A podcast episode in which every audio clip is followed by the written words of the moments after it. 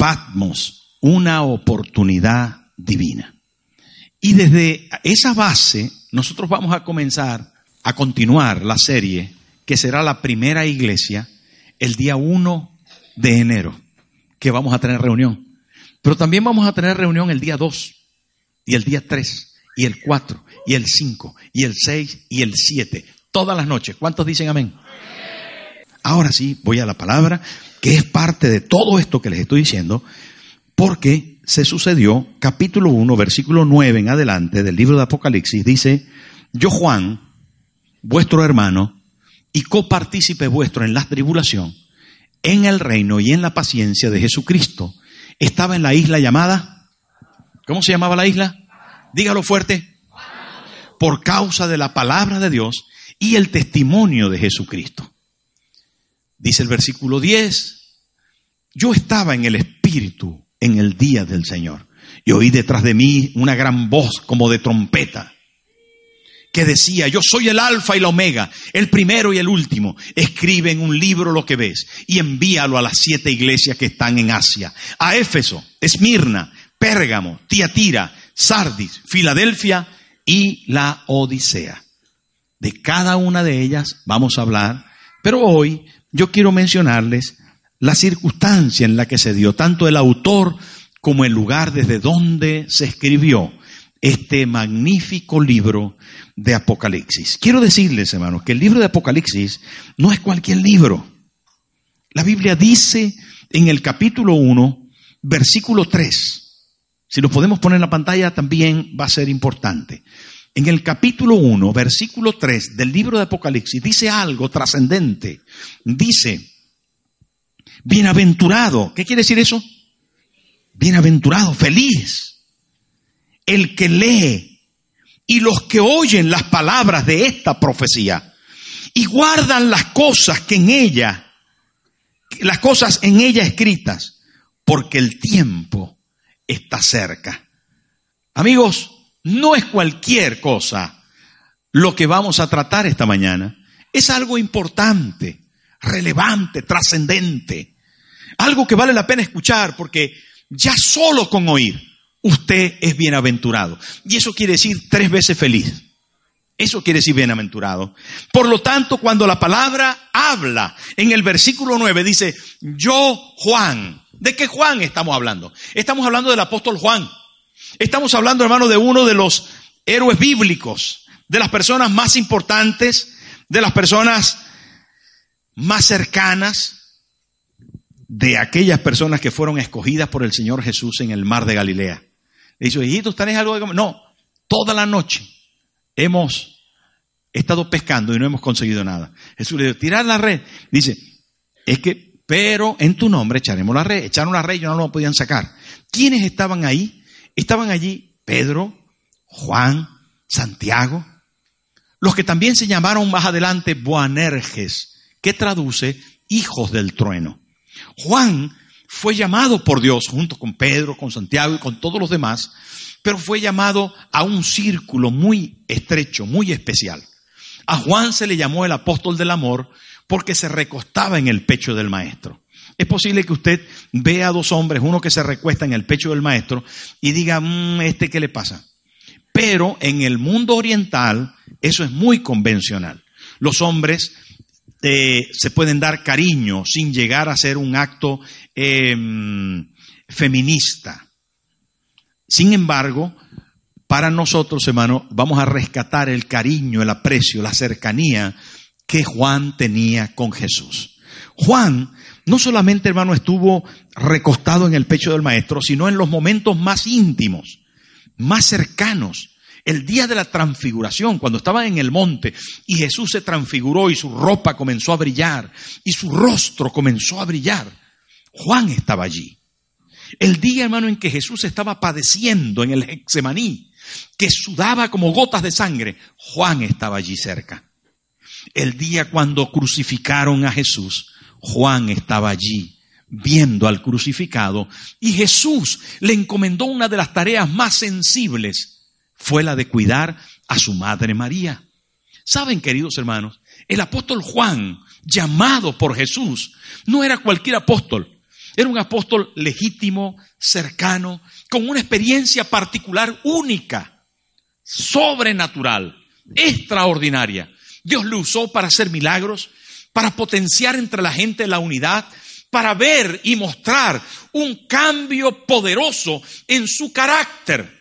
Porque Juan fue transformado de hijo del trueno, apasionado y desmedido en su carácter, a ser el apóstol del amor. Queridos hermanos, estamos hablando de un apóstol importante. No que otros no lo fueran, sino sencillamente de alguien que se ganó el respeto, el valor, la consideración de toda la iglesia del Nuevo Testamento. Cuando el Espíritu se derramó en Pentecostés, Juan estaba allí y junto con Pedro fueron al templo de Jerusalén a predicar. La primera predicación, los primeros predicadores, los primeros que insistieron en llevar el mensaje de un Cristo resucitado, vivo, poderoso, fue Juan.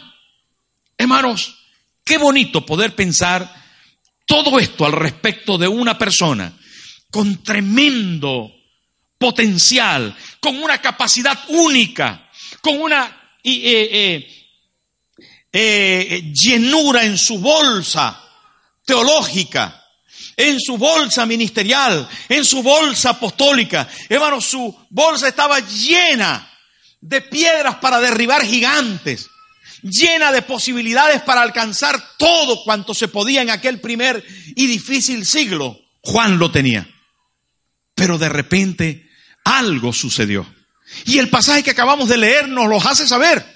En el versículo 9 de ese capítulo dice, yo Juan, vuestro hermano, mirar la nobleza y la sencillez de un gran apóstol.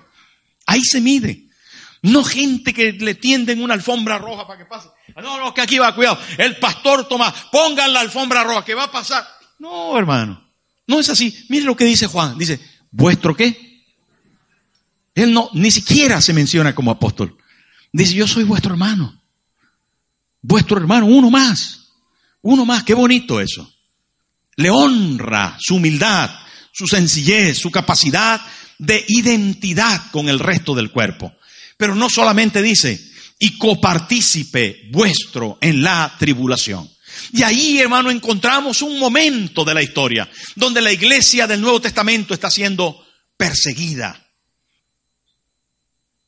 está siendo agobiada, afrentada, torturada y asesinada por las vías romanas. Los soldados en sus cabalgaduras, cuando veían algún transeúnte, sacaban la espada y la ponían en el cuello de los transeúntes y preguntaban, ¿quién es el Señor? El César o Cristo. Porque estaban persiguiendo la iglesia. ¿Quién es el Señor? ¿Quién es el Kyrios en griego? El César o Cristo. Algunos decían, el César, claro. Ay, les quitaban la espada. Pero otros mantenían su fe, sabiendo que el César se tildaba como Dios. Sí, porque los Césares habían decidido ser dioses en el imperio romano. Ya no aceptaban solamente impuestos, ya no solamente querían honra y aplausos y honor, y ahora querían el título de, deidades, de Dios. Y tenían que adorarlos como tal. Y los coronaban como tal. ¿Saben, hermanos? Y esto los cristianos no lo podían hacer. Pero atención, que nada ha cambiado. Todo sigue siendo igual. Los señores de los países y de las naciones no solo quieren el dinero, quieren honra y poder y quieren que la gente les adore.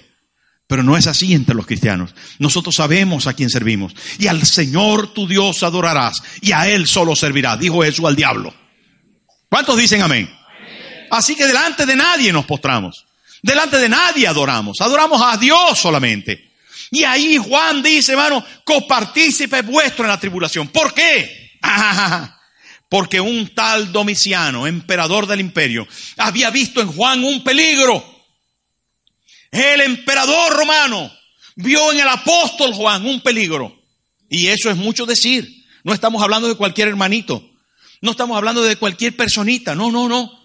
Estamos hablando de que el emperador se enteró de que alguien que había estado con Jesús era usado para milagros, que tenía una palabra poderosa, que había vivido una experiencia trascendente y que por donde pasaba algo cambiaba. Bendito Dios. Quiera Dios que sea así con nosotros. Amén o no. Que cuando lleguemos cambien los ambientes. La atmósfera se transforme. Que cuando hay tristeza sembremos alegría. Que cuando hay desesperanza venga la fe.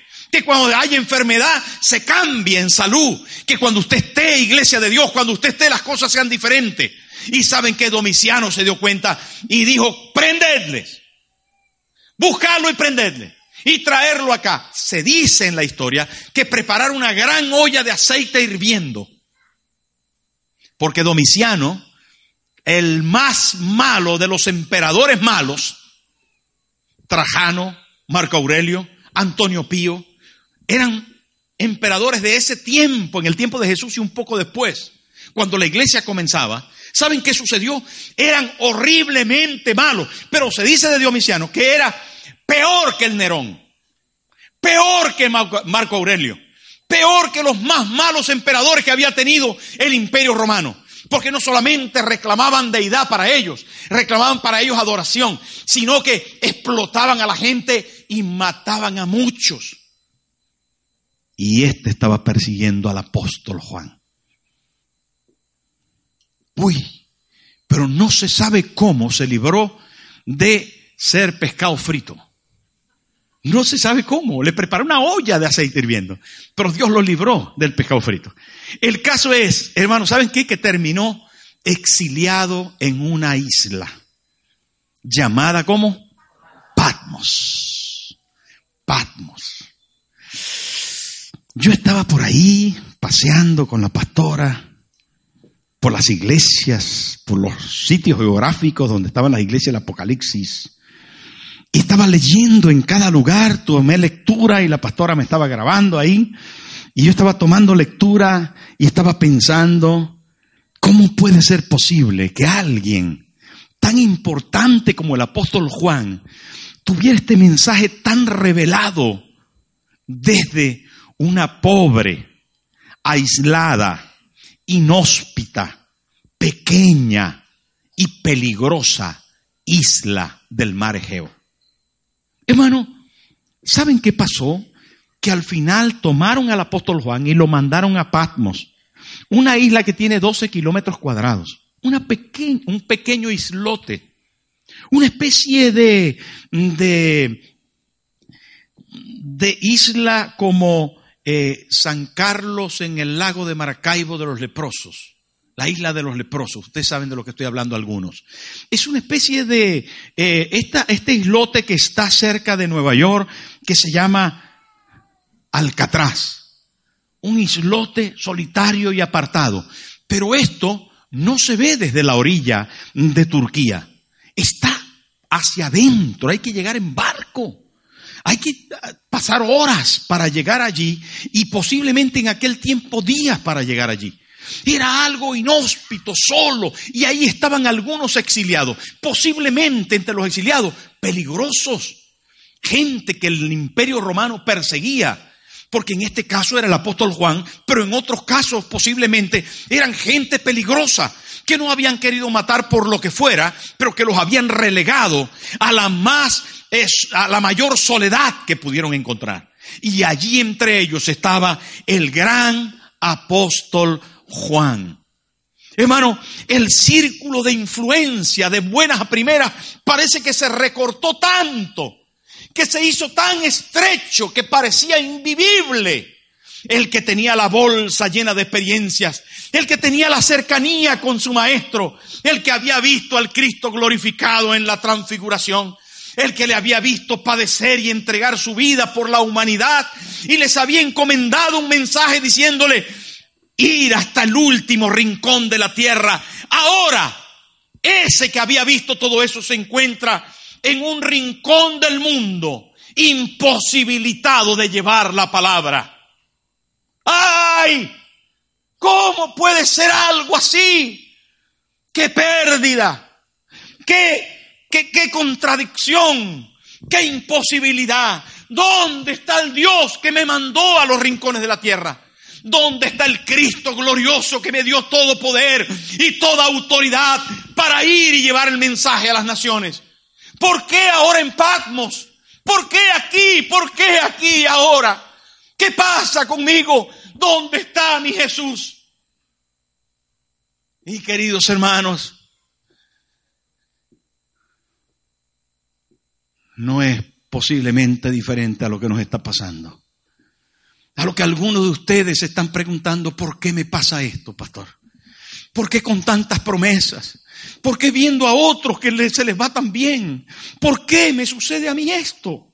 ¿Por qué yo tengo que atravesar por esta circunstancia tan complicada? ¿Por qué me tocó este marido a mí?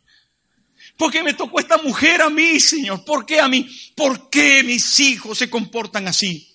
¿Por qué? ¿Por qué? ¿Por qué esta economía que no me alcanza, Señor? ¿Por qué? Saben, queridos hermanos, cuando yo estuve pensando en esto, entendí que el castigo brutal que se infligía sobre el apóstol Juan me parecía inicialmente cuando, cuando comencé a verlo desde, desde sus zapatos, desde sus entrañas, me parecía, hermano, que era inapropiado. Si me hubieran preguntado a mí y Dios me hubiese pedido consejo a mí, lo dejamos que lo lleven a Papo. No, tiene mucho que dar. Tiene mucho que dar. Pero menos mal que no me preguntaron. Menos mal. Y saben que posiblemente te pasa lo mismo a ti. Que te encuentras en una injusticia porque no quieres que te suceda eso. Y dices, no, ¿cómo eso me está sucediendo a mí? A mí. Conviene que te suceda. Si estás pasando por esa situación, bienvenido al club de la isla de Patmos. Bienvenido a los habitantes de la isla árida, desierta, alejada, apartada, solitaria. Bienvenido posiblemente a una cueva donde se encontraba deprimido el gran apóstol Juan era por causa de la palabra encima, y la Biblia lo dice. Dice, por causa de la palabra me encuentro aquí. Por causa del testimonio me encuentro aquí. Dos razones por las que se encontraba ahí. Había predicado la palabra de Dios y había predicado todo lo que había recibido del Señor y por eso se convirtió en peligroso. Y la segunda razón es porque había practicado la palabra que predicaba era la segunda razón. Yo soy copartícipe vuestro en vuestras tribulaciones porque prediqué la palabra. Yo soy copartícipe de vuestras tribulaciones porque di testimonio.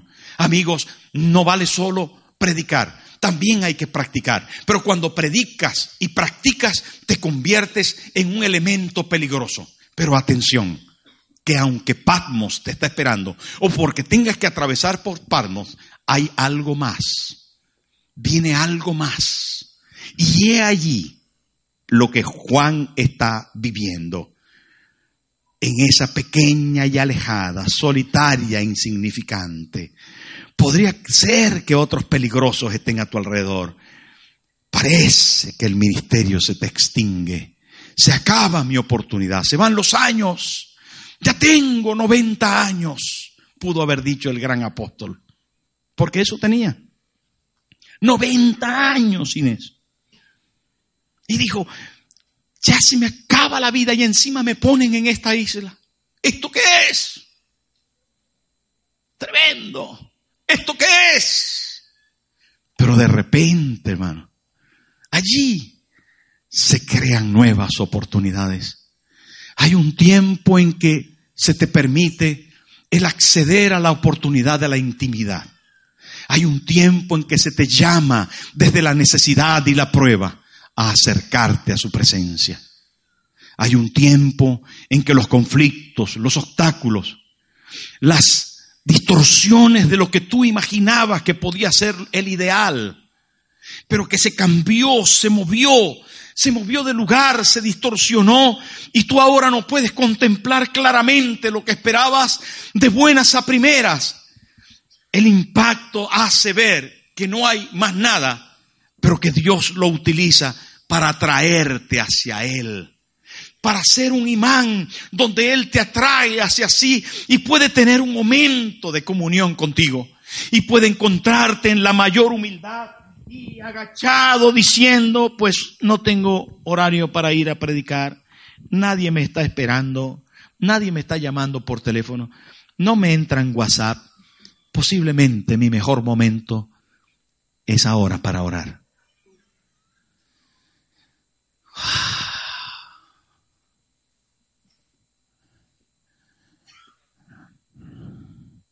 Y cuando está en esa presencia y en esa intimidad, viene el mejor momento de la vida del apóstol. Escucha una voz como de trompeta, porque se le revela ya no el Cristo humano, ya no el Cristo sufriente en la cruz, ya no el que tuvo sed y bebió agua en el pozo de Jacob, ya no el que tuvo hambre y les mandó a comprar comida, ni el que quiso solo compartir con el grupito de los doce. Se le revela el poderoso y más glorioso Jesús celestial, el dueño de todo, y se le revela diciendo, yo soy el alfa y la omega, el principio y el fin. Yo soy el todopoderoso, el grande, el excelso, el que tiene ojos como de fuego y voz como de corrientes de agua. Yo soy el que tiene los pies como bronce bruñido. Yo soy el que domino, el grande, el poderoso. Ya no soy cordero. Y ahora soy el que soy, el Dios más grande. Y me revelo a ti en este momento para que tenga la experiencia más importante de toda tu vida. Porque desde aquí el mensaje que vas a dar trascenderá. Desde tu prueba y tu soledad, el mensaje se convertirá en poderoso para las iglesias de la tierra. No eran tres ni cinco, eran siete iglesias, implicando el número de la perfección para todas las iglesias de todos los tiempos. Saben, queridos hermanos, desde el rincón, desde el rincón de la soledad, desde la angustia y la depresión, desde el conflicto más grande que vivió el apóstol por causa de la persecución del infierno, recibió lo más bonito, recibió lo mejor, recibió el Apocalipsis, hermano. Él no sabía que iba a ser el último libro de la Biblia. Él no entendía muchas de las cosas que nosotros hoy entendemos cuando leemos. Él no suponía que nada iba a pasar con esto. Él solo escribió y sabía que ahora el glorioso Señor se le había presentado. Ya no era el Cristo que él conocía, ya era un Cristo de otra dimensión. El Dios del universo, el Señor de los señores, el que machacaría a la serpiente, el que acabaría con el hombre del 666, el Dios de dioses, el que gobernaría ahora las naciones, el Señor de señores, el que estaría sobre Domiciano. Ahora, hermano, Jesús se presentaba como el grande, pero ¿cuándo lo vio? ¿Cuándo lo conoció? ¿Cuándo pudo experimentar su presencia? En el rincón de la soledad, en el rincón de la prueba, de la desventura, de la aparente imposibilidad humana. Y allí, querido amigo, es donde aparece nuestro mensaje hoy. Ahí es donde aparece nuestra lección maravillosa hoy. Y es que no importa en la circunstancia que te encuentres, no importa tu dificultad y tu prueba, ha venido para hacerte grande.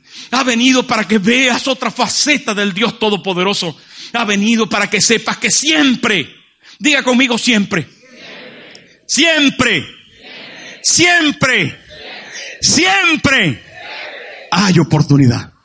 Dios tiene una oportunidad para nosotros, hermano. Dios tiene una oportunidad para ti.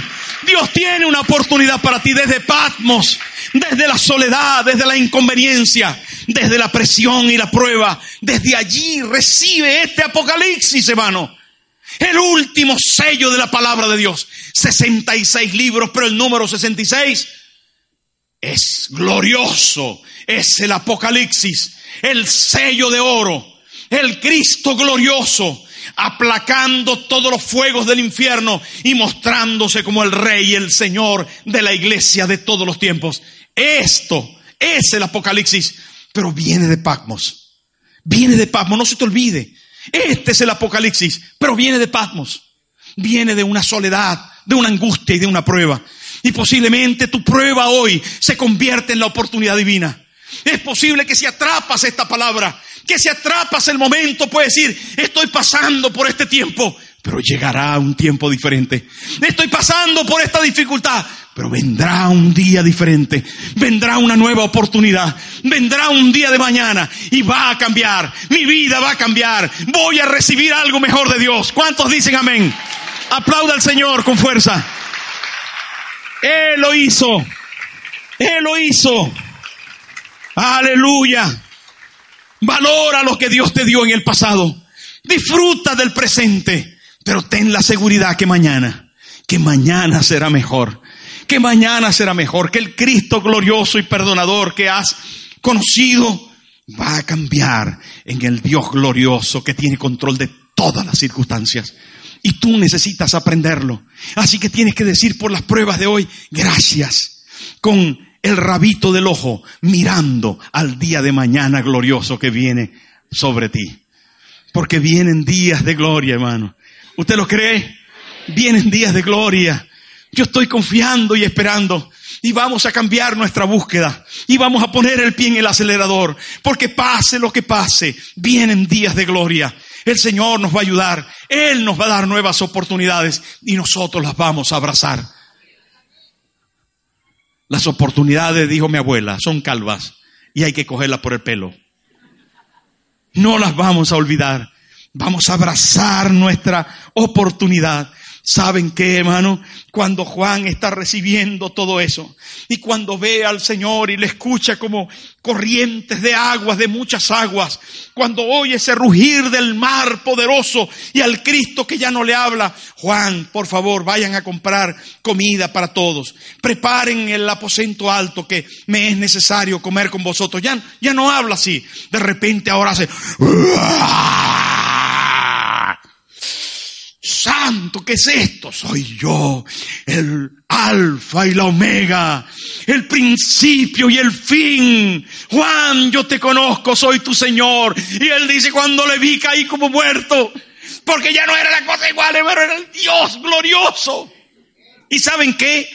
Y le dijo, en el capítulo 4, versículo 1, hermano, mire lo que dice ahí. Mire lo que dice el capítulo 4, versículo 1. Esto es espectacular. Es una cosa tan bonita, hermano.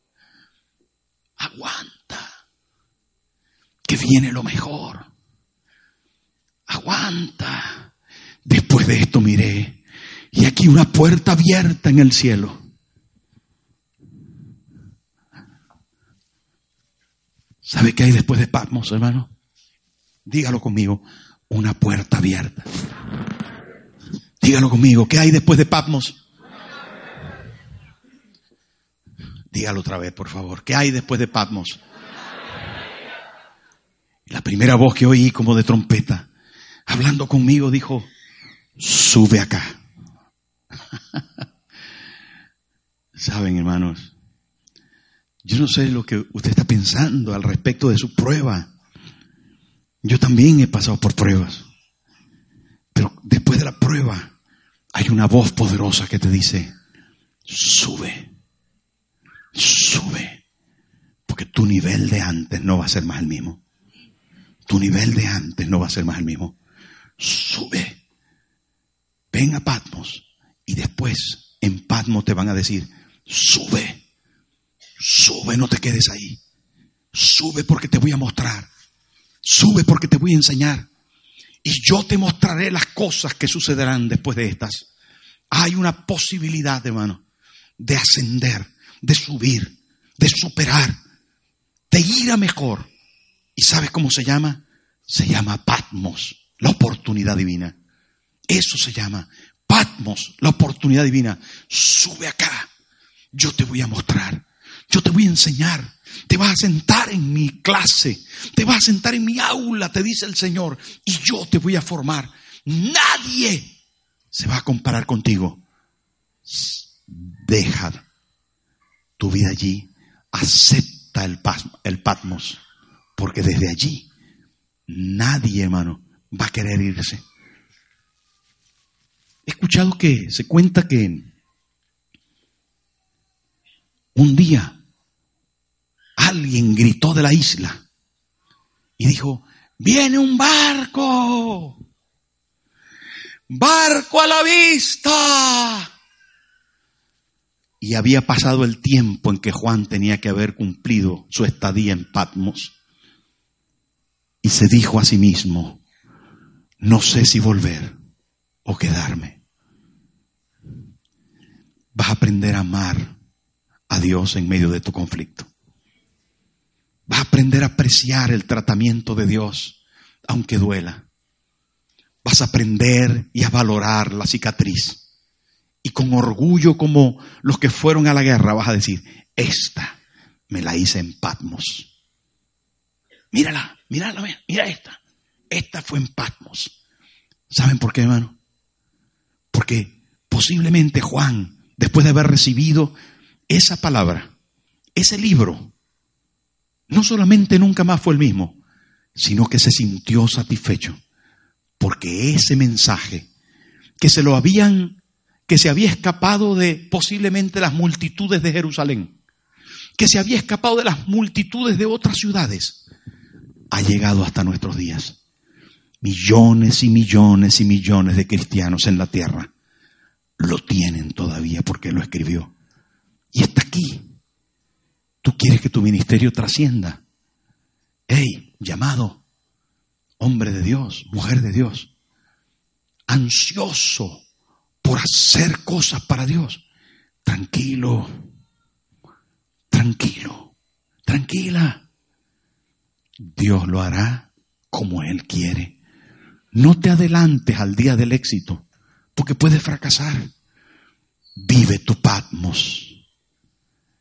Tu isla, vive tu desierto, porque te garantizo que en Dios mañana será mejor. Ahí consiguió la revelación de Cristo. Mi amigo, quiera Dios, tú que estás aquí por primera vez, que escuchando de este apóstol, que escuchando de esta verdad, puedas tener la capacidad de abrir tu corazón y decir, yo quiero a Cristo en mí. Yo quiero que en la soledad de mi alma, yo quiero que el vacío de mi corazón sea llenado por su presencia. Y hoy entiendo que le necesito. Ven al Patmos de mi corazón, Señor. Y si estás aquí por primera vez y le quieres decir, Jesús, llena mi corazón. Te necesito. Yo quiero vivir contigo. Quiero tener un mañana más esperanzador. Es la oportunidad de decirle, Señor, ven a mi vida. Póngase en pie, por favor.